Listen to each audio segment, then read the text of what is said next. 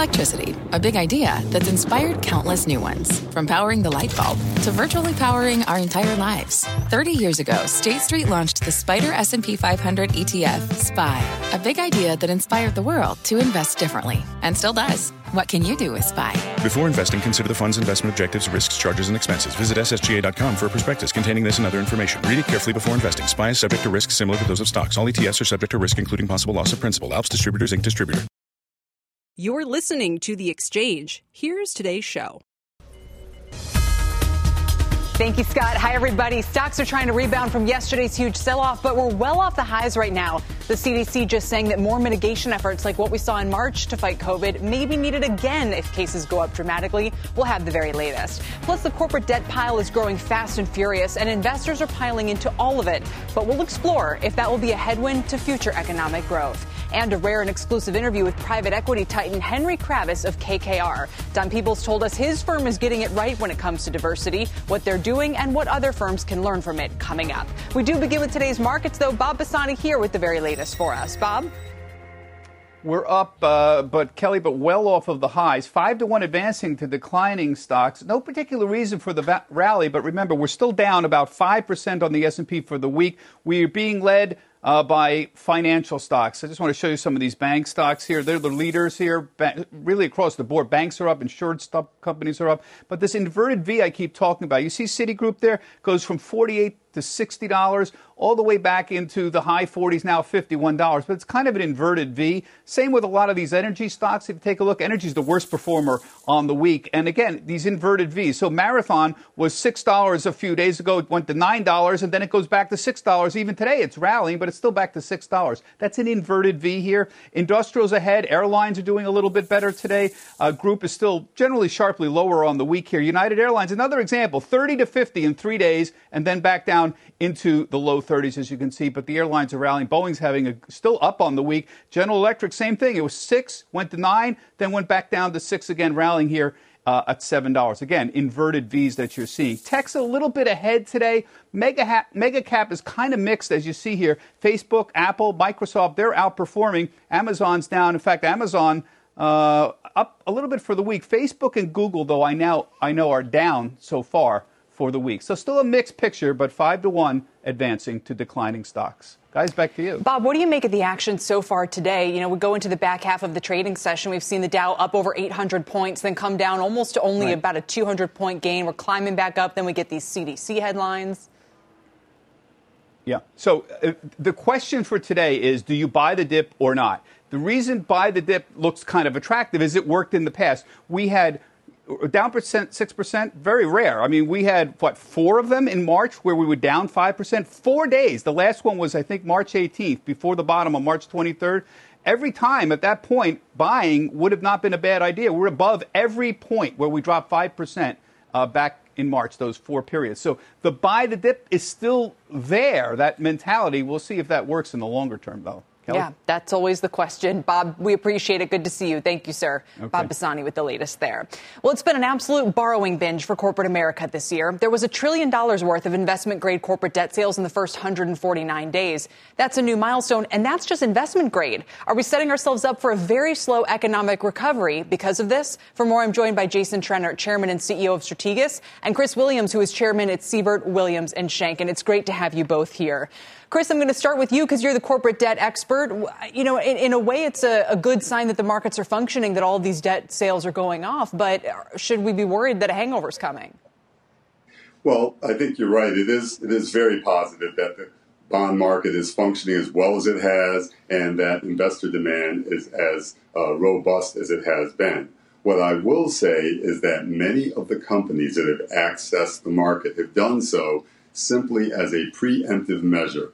Uh, obviously, there's a great deal of uncertainty that has been brought on by the COVID, the health crisis, which led to the uh, economic downturn. And as a result, the worst thing any company can find itself, the worst situation it could find itself, is in a case where it is uh, short of cash yeah. and short of liquidity. So many of these companies have taken the preemptive step of making sure that they have sufficient liquidity, which, given their strong balance sheets and strong performance, they can repay at, at some point in the future, but it's better to have it uh, now in the event of uh, further negative performance right. in the market. And I take your point, and if these were lines of credit, I would say, you know, maybe that's a good sign because if we added up the lines of credit, you know, it might sound like a big number, but no one uses them, no problem. But it's still debt, Chris. So my question is, yeah. these companies are going to have to pay it down, and broadly speaking, do all of us here watching the the markets and the recovery have to think that every dollar a company earns in the future,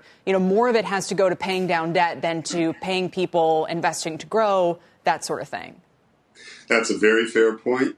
The key is, as we know, rates are at extraordinarily low levels. In fact, it is the most inexpensive form of financing that a company can obtain right now. And again, I will go back to this is not something that was done recklessly by companies. I think it is out of conservatism that they accessed the market, made sure that each of them had sufficient liquidity mm-hmm. to uh, carry them through any significant downturns. In fact, we've seen companies that have been in some of the sectors that were hardest hit, and but yet they were able to access the bond market and really receive some pretty significant investor demand. And that's critical because if you're a shareholder in that company, you don't want to see a good company uh, have issues simply because of a short term liquidity problem. Absolutely. And I know Delta is one of the more recent examples of that. It raised another billion dollars or so.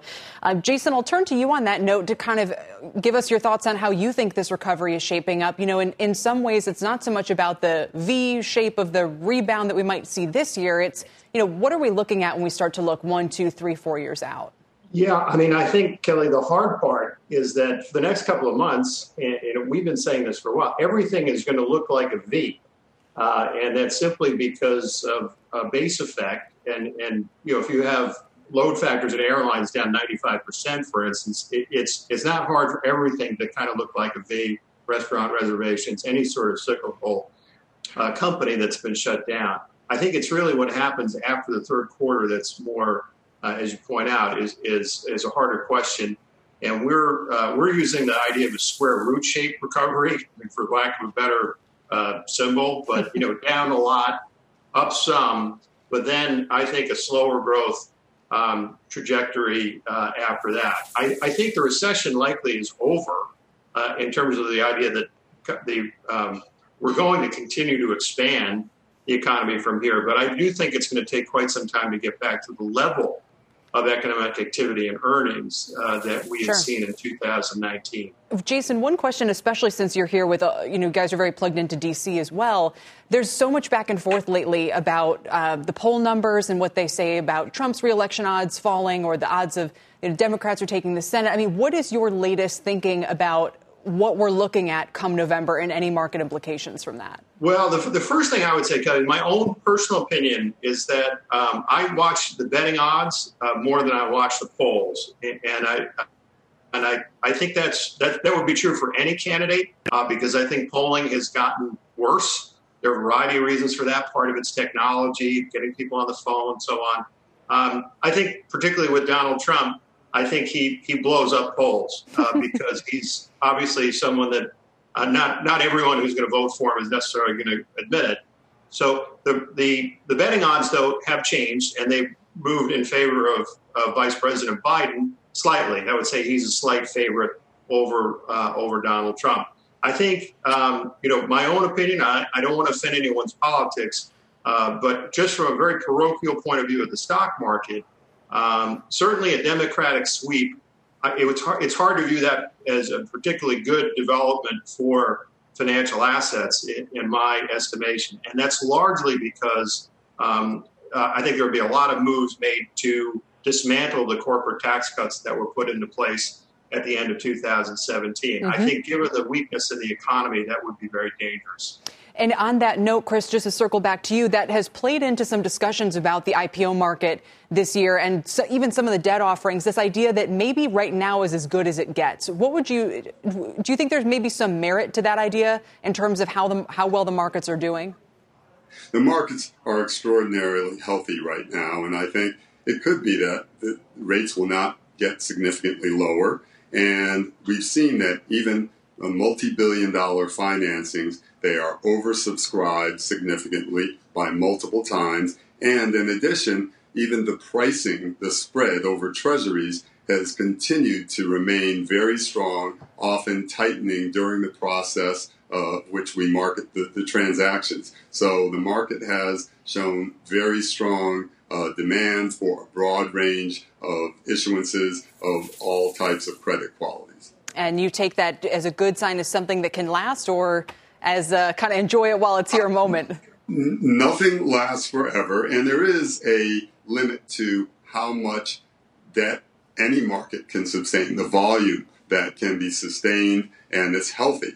But uh, for now, because of the amount of money and inflows in mutual funds and managed by many of the fixed income investment managers, there is a great deal of cash to be invested. And in fact, because there is also a real interest in gaining incremental yield, even credits that might be slightly lower rated or those that have uh, experienced some of the most impact as a result of the government shutdown have still been able to yeah. uh, to to fund themselves on the expectation that when we get through this, they will go back to being the healthy companies that they were before. Absolutely, great conversation with both of you guys. Thank you, Chris Williams and Thanks. Jason Trennert, talking about these markets and the recovery. Thanks, Meanwhile, we've had some good news on the housing front with mortgage forbearance numbers falling for the second straight week. Diana Olick has those details. Diana? Yeah, Kelly, the numbers are definitely going in the right direction. There are now 4.66 million borrowers in government or private sector forbearance programs, or 8.8% of all active mortgages. That's according to Black Knight, a mortgage data provider. Now, these programs allow borrowers to delay their monthly payments for at least three months and as long as a year. But take a look at the change. In the first weeks of April, more than a million borrowers a week were requesting bailouts. Now the totals are reversing, down 77,000 in the past week and down 112,000 since the peak in late May. Loans backed by Fannie Mae and Freddie Mac saw the greatest decline in volume, but all investor classes saw reductions as well. Now, while borrowers do get relief, mortgage servicers still have to advance those payments to bondholders for a maximum of four months. And at today's levels, servicers of Fannie and Freddie loans will need to pay $8.8 billion in advances over that four month period. Kelly? Diana, real quick, is there anything to be said for if somebody gets into trouble later on this year, early next year, and then wants to go into forbearance? Was this kind of a one time option? No, it's still available to anybody who wants to ask for it now. It's still active. So I don't know how much past the next year it's going to go. They haven't said. But if you get into trouble this month or next month, you still can apply for forbearance. Interesting. So it does give us a sense in real time, you know, how these borrowers are doing. Diana, thanks very much. Diane Olick with some better news on that front. Coming up, oil is on pace for its first negative week in seven, and the energy sector is down 13% in the past five days. Is this the perfect buying opportunity? One market watcher says yes, that oil could be headed to 50 He'll explain. Plus, a rare interview with KKR co CEO Henry Kravis. His take on the state of private equity, their most recent investments, and his push to bring diversity into the boardroom. As we head to break, take a look at the bank seeing a comeback after their sharp two day sell off, but it's not a huge one. Wells Fargo, Citigroup up 4 to 6%, Morgan Stanley up less than 3%. Overall, the financials up a little less than 2%. Stay with us. Much more on today's rally ahead.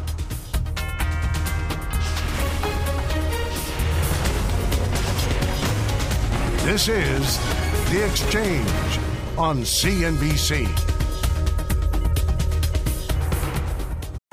What's on the horizon for financial markets?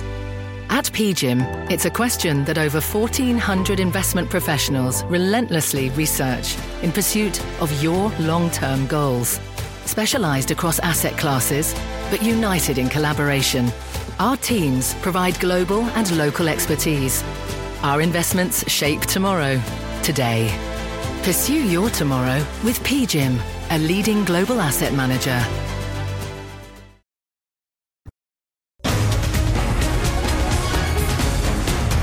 Welcome back. A glimmer of good news for the airlines today as more travelers are taking to the skies. Phil LeBeau has the numbers for us. Phil? Kelly, first time since mid April that we have seen more than 500,000 people flying with the airlines in one day. That happened yesterday. It hit 502,000. That is the first time since mid March we've been at that level in terms of passenger travel in this country. But don't get too excited. It's still down 82%. 82% compared to where it was in terms of passenger levels a year ago. Nonetheless, as you were showing, and we're going to show you right here, airline stocks are off to the races again today. The gains anywhere between 7 and 15% relative to you know, the previous day, and that's a nice gain that they're showing there. But keep in mind, this has been a wild week for the airlines. Monday, they had a further pop, which capped a three week, four week rise of anywhere between 50 and 60 percent, sometimes 100 percent. Then it fell off in the middle of this week, and now what you're seeing is the rebound coming back today. One spe- specific stock we want to point out to you Delta Airlines. The company finished a uh, debt offering that it uh, un- unveiled on Wednesday. Finished it today, raised $1.25 billion. Kelly, we will see more of this in the future airlines continuing to raise cash because they are still burning through it at an excessive rate. Yeah, we are just talking about that, and the shares are up 9%. The airline index up 9% today, too. That's a big move. Phil, we appreciate it. Thanks very much. Phil LeBeau with the very latest there. We've seen big corrections in cyclical sectors this week, especially banks and energy. The energy sector is the worst performer, and oil is down for the first time in seven weeks. My next guest says it's a buying opportunity. Joining me is Jerry Castellini, the Chief Investment Officer at CastleArk Management. Jerry, it's good to see you. Welcome. Thank you. So, Thank what you. what tantalizes you about energy? Well, at three different levels. First of all, uh, we've been playing this binary game. Are we cyclical? Are we secular? Uh, does the market need some instant gratification uh, from medical breakthrough to get us through? Or is this really a secular opportunity to buy stocks? I would say if you separate all stocks into this names like Microsoft and Google on one side, and then the rest of them as cyclicals, look closely at what energy and specifically great oil companies are in that second group. Why? The important thing is in unlike any other most areas of the market and the economy, uh, there's a price pressure underneath. The energy market has this wonderful tailwind now with the dollar down with the price of oil down and with the, the need to drive and go places and do things, that's now starting a really strong ramp. Yeah. So you have great, you have this wonderful opportunity that all consumers can benefit from getting more out of less. And then you have this phenomenon, which in the United States is a perfect example. It's true in China as well. We're already driving as though we're close to a fully uh, recovered economy. People are driving, they're getting out again, and the, the person behind the wheel requires a lot more energy than the person jumping on a train or in a plane. So you're going to see more demand than people expect. Still, the last thing. The, Sure, okay. go ahead. Go ahead. No, it's the last, the most important thing is we will lose a fair amount of oil productive capacity in the world. You just can't shut in 10 million barrels a day and instantly recover any of that. We'll get a good portion of it back, but we've impaired global oil production now in a way that will require new oil being found and brought to market starting next year. And you put all of that together, you have an exciting fundamental background for this really unique cyclical sector. Sure, no oil at 50 sounds crazy, which is why I like it. You know, most things that come true start by sounding great. I mean, if anyone said oil was going to go to minus 30, it, w- it would have sounded crazy, and, and yet that happened too.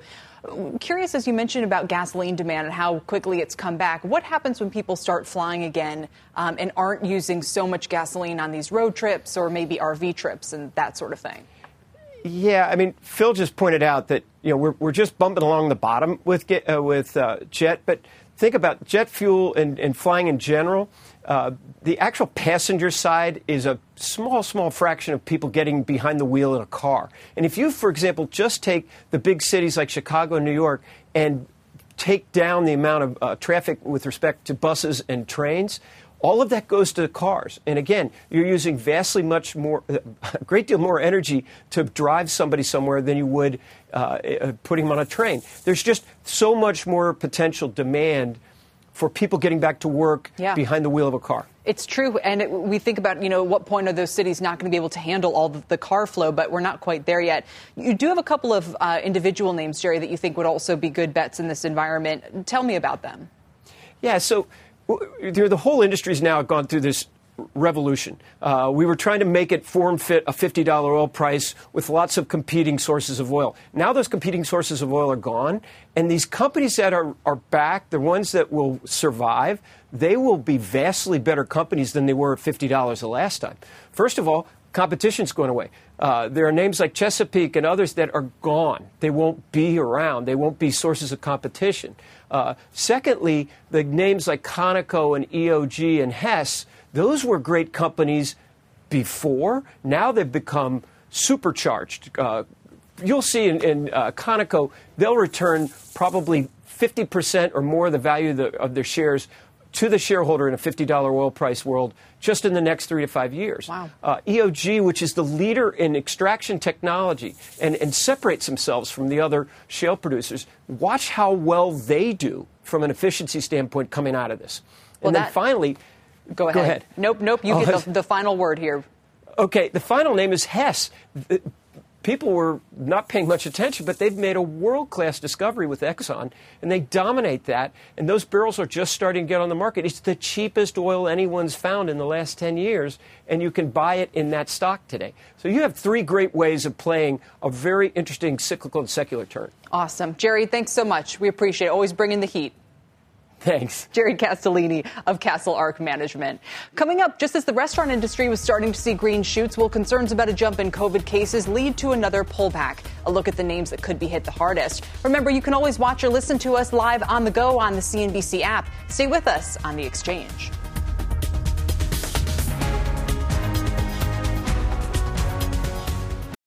People today can spend half their lives over 50. So it's good to be financially ready for what's important to you as you get older, like a family vacation. Or starting your dream business. Welcome to Connie's Coffee. How may I help you? AARP's trusted financial tools can help you plan for whatever your future holds. That's why the younger you are, the more you need AARP. Start planning today at aarp.org/moneytools. This podcast is supported by FedEx. Dear small and medium businesses, no one wants happy customers more than you do. That's why FedEx offers you picture proof of delivery, packageless and paperless returns, as well as weekend home delivery to 98% of the U.S. on Saturday and 50% on Sunday. See the FedEx service guide for delivery information. FedEx Ground service is also faster to more locations than UPS Ground. See what FedEx can do for your business. Absolutely, positively FedEx.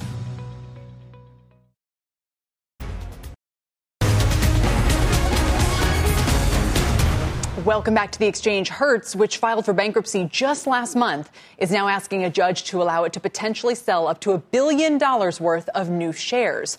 Why? Because the stock has been on a massive tear as retail investors are bidding up small and bankrupt names. Hertz is up 10% this week and 682% from its 52 week low. Of course, it's still down about 85% from its 52 week high when it was up at $20, but it did go as high as $6 in frenetic trading this week before settling back now to about 2 bucks. Its market cap has dwindled from almost $3 billion to $78 billion at uh, million at the very lows, but it's now climbed back to almost $450 million. This may be the first time ever that a bankrupt company issues equity at the start of its Chapter 11 proceedings, if the judge does allow Hertz to proceed. Now over to Sue Herrera for a CNBC News update. Sue? Thank you so much, Kelly. Good afternoon, everyone. Here's what's happening at this hour.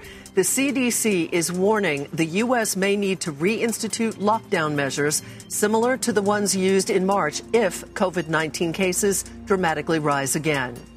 Starting in July of 2021, college student athletes in Florida will be able to receive financial compensation for their name, image, or likeness. Florida becoming the first state to allow this. California has a similar bill set to take effect in 2023. North Korea accusing the U.S. of making a quote empty promise and being hell bent on increasing tensions as it marks the second anniversary of the first meeting between President Donald Trump and leader Kim Jong un. And sources telling CNBC the New York Attorney General's office is interviewing Amazon workers who say they were retaliated against for speaking out about unsafe working conditions during the pandemic. For more on that investigation, you can go to CNBC.com. You are up to date. Kelly, I'll see you again in an hour. Back to you. All right, Sue, thanks very much. Sue Herrera there. Ahead on the exchange, a rare and exclusive interview with a private equity legend, Henry Kravis, the co chair and co CEO of KKR, joins us to talk about his recent investments, the state of the industry, and his push for more diversity on corporate boards. Plus, could the recent pickup in market volatility actually be a good thing? Why one portfolio manager says these drops should make investors feel better. That's coming up.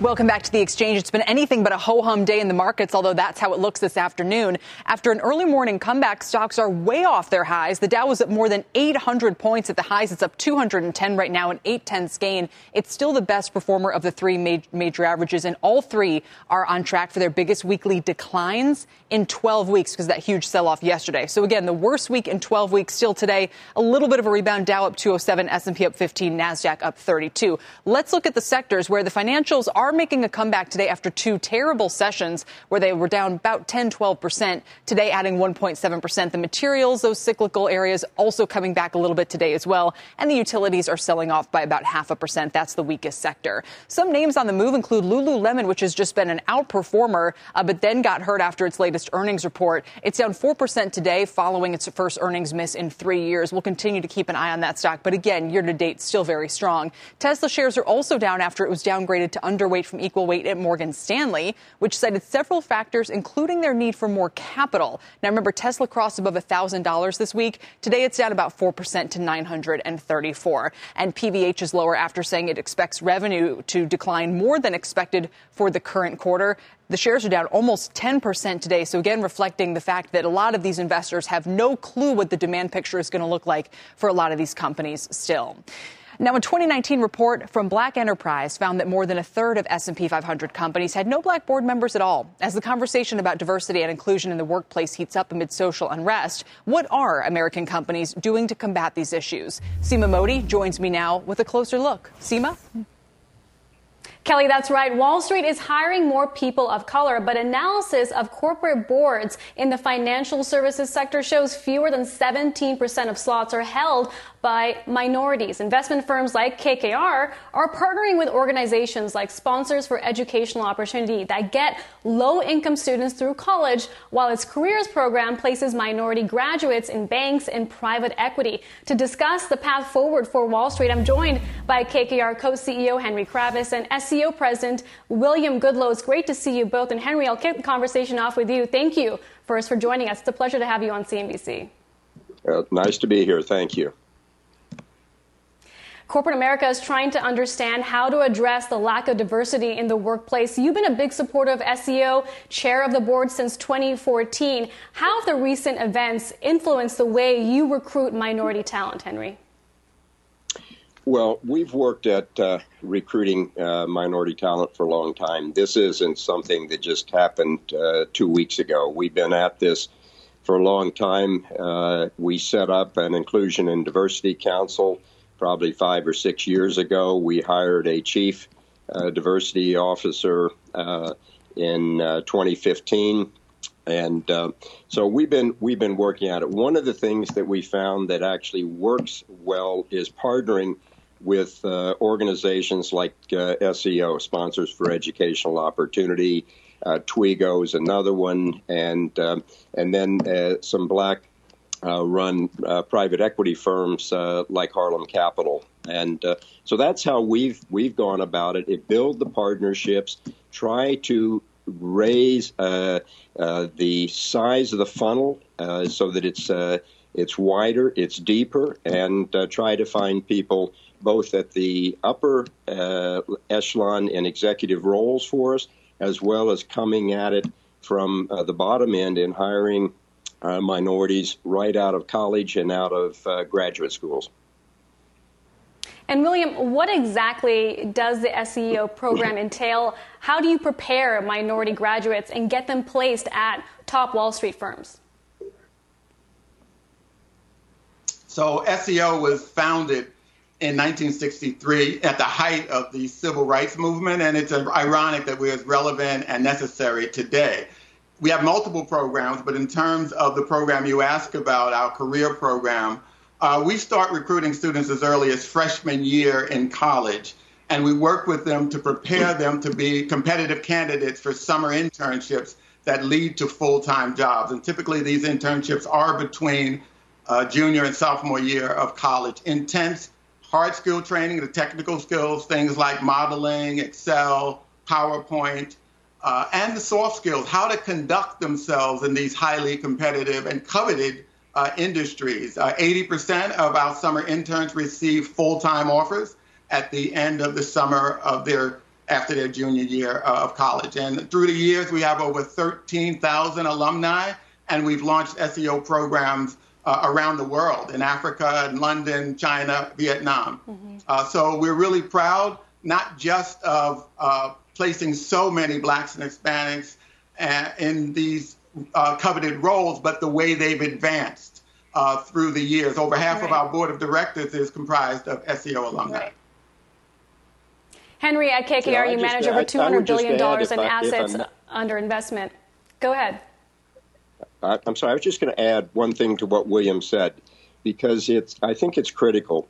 Uh, what we find is that uh, corporations that we're dealing with, uh, all of them want diverse candidates.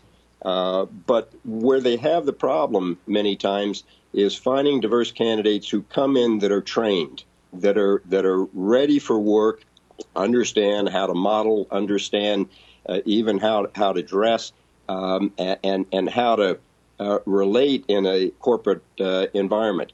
That uh, is something that SEO does. We take them through uh, a very intense uh, training program so that when they're finished with that and they start their job in a corporation, they have a leg up and are ready to move forward.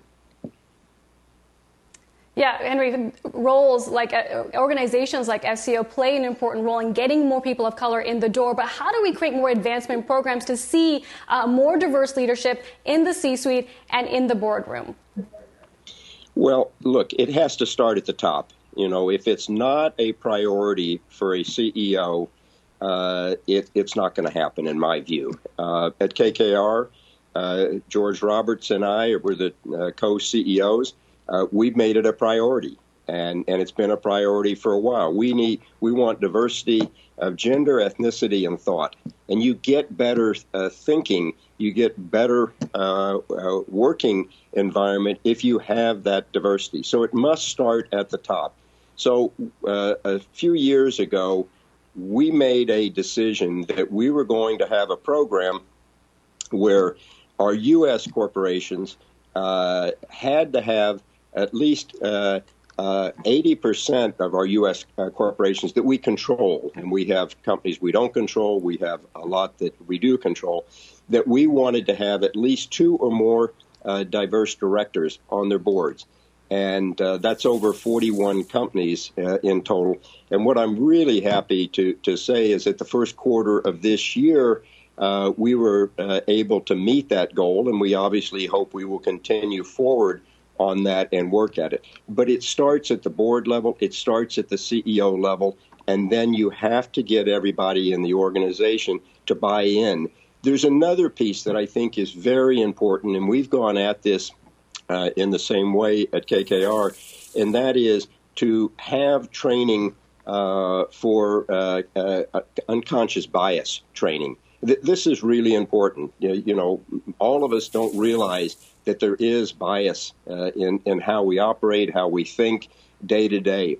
So we've had two two different sessions with this, training all of our executives at KKR to overcome and to be aware of unconscious uh, bias, and and that has helped us uh, as well. And I'm really happy to say that today we have four uh, SEO alums uh, that are mm-hmm. Uh, partners at KKR today.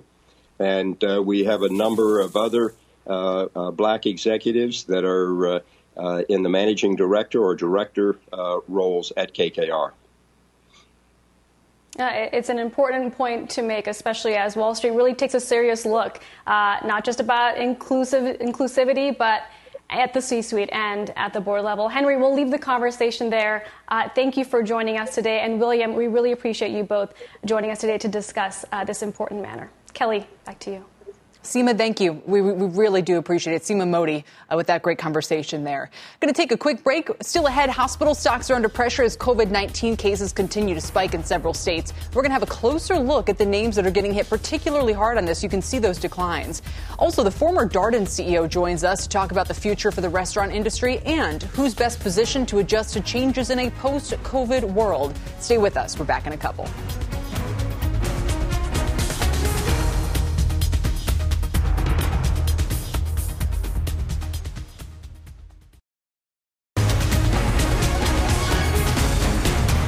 Welcome back. Remember those big gains earlier? Well, the NASDAQ just went negative, so it's up a point right now, but it just dipped into the red to give up its uh, uh, gains on the session. The Dow is still hanging on to about a half percent gain. We're only up 132. The S&P is up six. Remember, this was after a six percent down day for the Dow yesterday. Uh, not exactly a comeback. We'll continue to keep an eye on it, though. Meantime, it's been a rough week for the hospital stocks. The sector facing pressure as COVID-19 cases continue to spike in several states. Let's check in with Bertha Coombs for more. Bertha. Yeah, it's been a very rough week for hospital stocks, Kelly. You know, they'd been on a tear in March and really bounced, but take a look at the declines this week. Big concern is the fact that some of the momentum they've been seeing could now be reversed. Uh, Raymond James, in fact, talking about how they have seen a rebound in states like Florida, key states for a lot of these hospital operators, HCA, Tenet Health, United, uh, Universal Health, all up 70% or more in terms of their volumes up from where they were before those states reopened in late April. But as we're seeing spikes in states like Florida and in Texas and Arizona, which are big markets for these hospital makers, the concern is that we might see some of these hospitals have to pare back on that elective surgery. And even if they're not ordered to shut down elective surgeries, the concern really is about patients because that's one of the big questions in all of this. Uh, uh, that patients might be scared to come back if they feel that there are too many uh, risks with them being exposed to COVID in the hospital, Kelly. Yeah, absolutely. And I thought it was interesting, too, to talk not just about the short term pressure they're facing from uh, the coronavirus itself, but also if we have higher unemployment in the long run, that could hurt their profit margins. Yeah, in fact, UBS cut estimates on a number of the hospital players yesterday, looking at that very issue, looking ahead to 2021. You know, the Fed saying they think we'll end up with unemployment at about 9.2%. That will shift the mix. If you take a look at how much they get per hospital stay on average, uh, people on commercial uh, insurance, insurance from their employers, it's about 25,000 on average. For someone on an exchange plan, which is still a private insurance plan, about 20,000. When you go to Medicaid, which is the safety net program, that number falls by a third. Just under around uh, 7,500 or so. So that would be a very difficult payer mix as more people might be forced onto Medicaid. Wow, that is a huge difference. That's incredible. Bertha, thanks very much. Definitely speaks to some of the weakness we're seeing. Bertha Coombs with the latest on the hospitals there. Coming up, one market strategist says that following the big sell off, she actually feels better about the market. Why? She'll explain next. And states like Texas, Arizona, and Florida have seen a rise in COVID cases. In fact, Houston may be getting close to reimposing stay at home orders. We'll look at what that could mean for the restaurant stocks. Stay with us.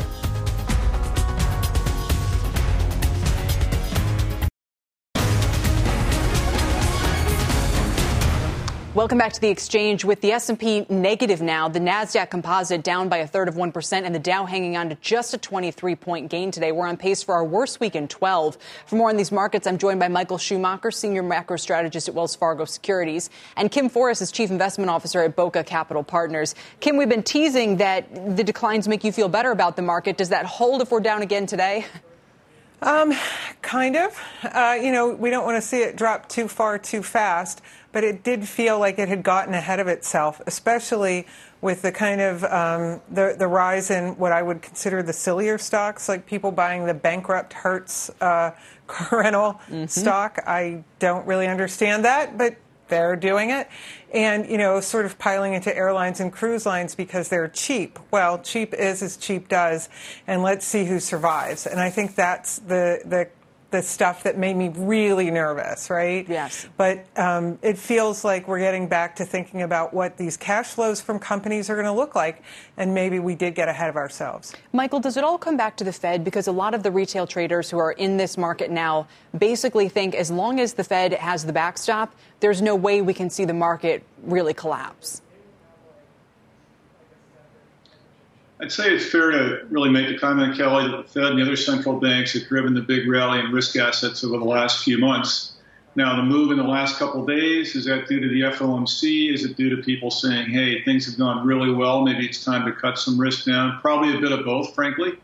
And also the, the comments from Chairman Powell that the recovery is likely to be prolonged, pretty slow. To some degree, he dismissed the really tremendous employment report last month. So I'd say a combination of factors, but the Fed's got to get a fair amount of credit and maybe a little bit of blame as well. Michael, it almost sounds like you also think that Chair Powell needs to smile now and then. well, it was a blowout jobs report, so at least being a little bit more upbeat about that was probably would have been a good thing. But still, the Fed has put in place so many programs over the last few months, and generally they've done their job. They've provided a nice circuit breaker, if you will, given a tremendous amount of support to the credit markets. Interestingly, if you look at Treasury yields, we hear all this, this talk about equities going wild over the last few months. Treasury yields have done nothing. Actually, they're down. If you mark the 10-year Treasury today, it's about nine or 10 basis points lower in yield than it was when the S&P hit its bottom back on March 23rd. So wow. the Fed really, I would say, has well locked in rates. It's an amazing comment, frankly. Kim, let me bring you back in for those who say, okay, well, maybe I don't need to be in the silly stocks. What are some stocks that I can feel comfortable being in, even if they do go down another 15 or 20 percent because the market, you know, slips on another banana peel? Sure. Well, um, I think you need to uh, understand that uh, the name or the companies that you're going to buy have to have a longer term story. Um, what I'm looking at is technology because it is the thing that gives companies and people productivity. And something that intrigues me is 5G. It's going to be a long rollout. Um, we don't really know what the killer app is yet, but we know that the service providers are certainly going to start laying the groundwork and putting the technology out there. And so, semiconductors that play into that field, that's one area. And, um, you know, all of the uh, sort of software providers around that 5G uh, ecos, uh, ecosphere, too. All right, I know VF Corp, like you say, entirely different story. Uh, yeah. But you know, you said a brand builder it can maintain enthusiasm for its brands could pay off uh, with the yep. North Face brand in time, and that should resonate with some of the younger folks. Thank you both, Kim Forrest, Michael Schumacher, Thank for you. your thoughts today as the market has given up all of its gains from earlier. The Dow uh, almost negative. It's up 11 points right now. S&P and Nasdaq are lower. Coming up with a renewed spike in COVID cases in several states, we're going to look at the impact on restaurant stocks and the names that could be particularly vulnerable. Ahead on Power Lunch, Atlanta Falcons minority owner and former NFL running back Warrick Dunn weighs in on the push for social justice, on finding solutions and the NFL admitting it was wrong. You don't want to miss it. Stay with us.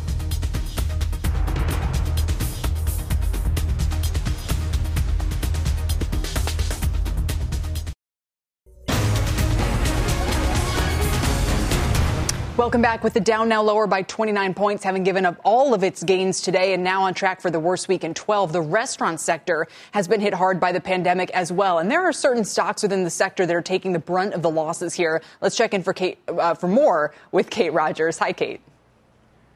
Hi, Kelly. Well, some names are holding up better than others. Those that have seen their business hold steady and even grow during this time include names like Chipotle, Domino's, Papa John's, and Wingstop. Those are the four top performers in the sector this year. These companies, remember, all have robust carryout and delivery platforms as well as partnerships to cater to consumer preferences in the new normal. But Starbucks, it closed down around 8% yesterday, down 14% year to date. Earlier this week, it said it projects a $3 billion loss in Q3 due to COVID. And casual names like Bloomin', Bloomin' Brands, excuse me, the parent of Outback, Brinker, Chili's parent company, and Darden, Olive Garden's parent, all down between 30 and 50 percent for the year. The casual sector has been struggling more than others and had been before COVID began to spread. Major chain transaction data, though, continues to improve, according to NPD Group. Overall, down 18 percent year on year. That's actually a 3 percent increase from the week prior. Full service chain transactions fell by 37%, quick service by 16%. Kelly will have to see what this new spike in cases means for that data moving forward. Back over to you. All right, Kate. Thank you, Kate Rogers. Casual dining and other small businesses taking a big hit during the pandemic. Get this, especially black owned businesses. A study this week from the National Bureau of Economic Research shows the number of black business owners has plummeted from over a million in February to just 640,000 in April. That's a loss of 41%. Joining me now to discuss the impact of COVID on restaurants and the black community is Clarence Otis, the former CEO of Darden Restaurants and the lead director on Verizon's board. Mr. Otis, it's great to have you here. Welcome. Thank you. Good afternoon. What would your message be to those who have been put out of business by this pandemic, especially the black community? Well, I think uh, it is not unexpected. The African American community really consists primarily of independent restaurant owners and independent full service restaurants are bearing the brunt of this.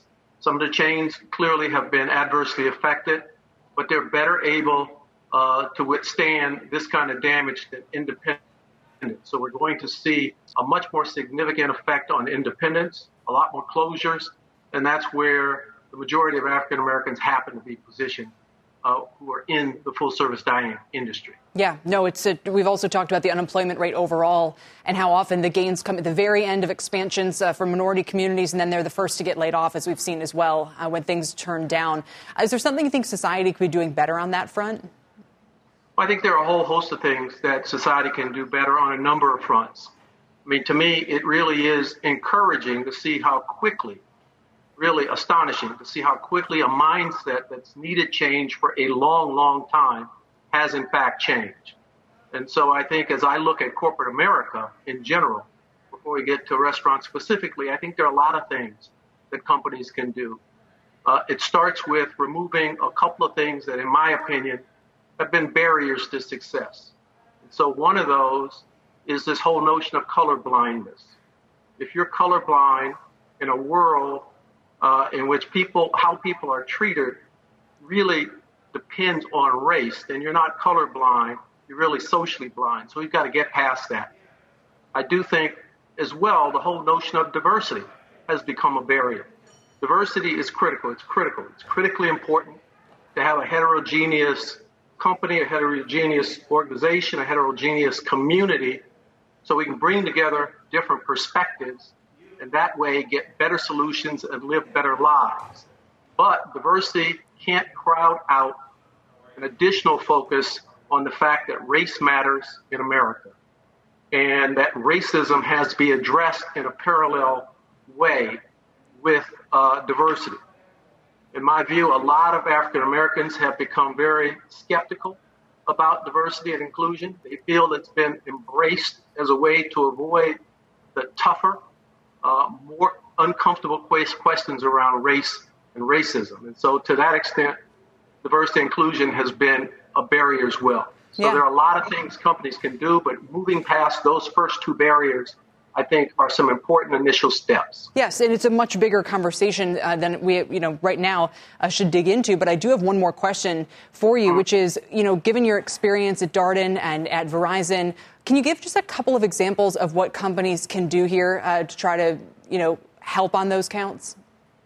Well, I think uh, there are so many of them. But one is really to understand the worker experience and how that experience differs for the black worker all the things that they bring to the job. And then really look at, understand all of your people systems, your hiring, orientation, training, performance management, promotion systems, and what changes are needed to make those systems serve black employees better.